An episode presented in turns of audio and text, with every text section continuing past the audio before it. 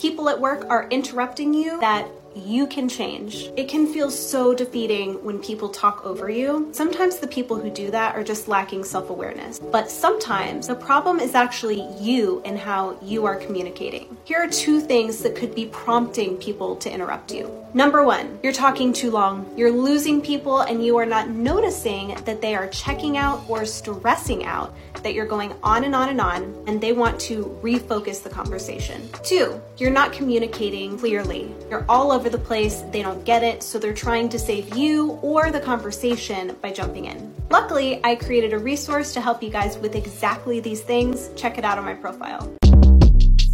Shortcast Club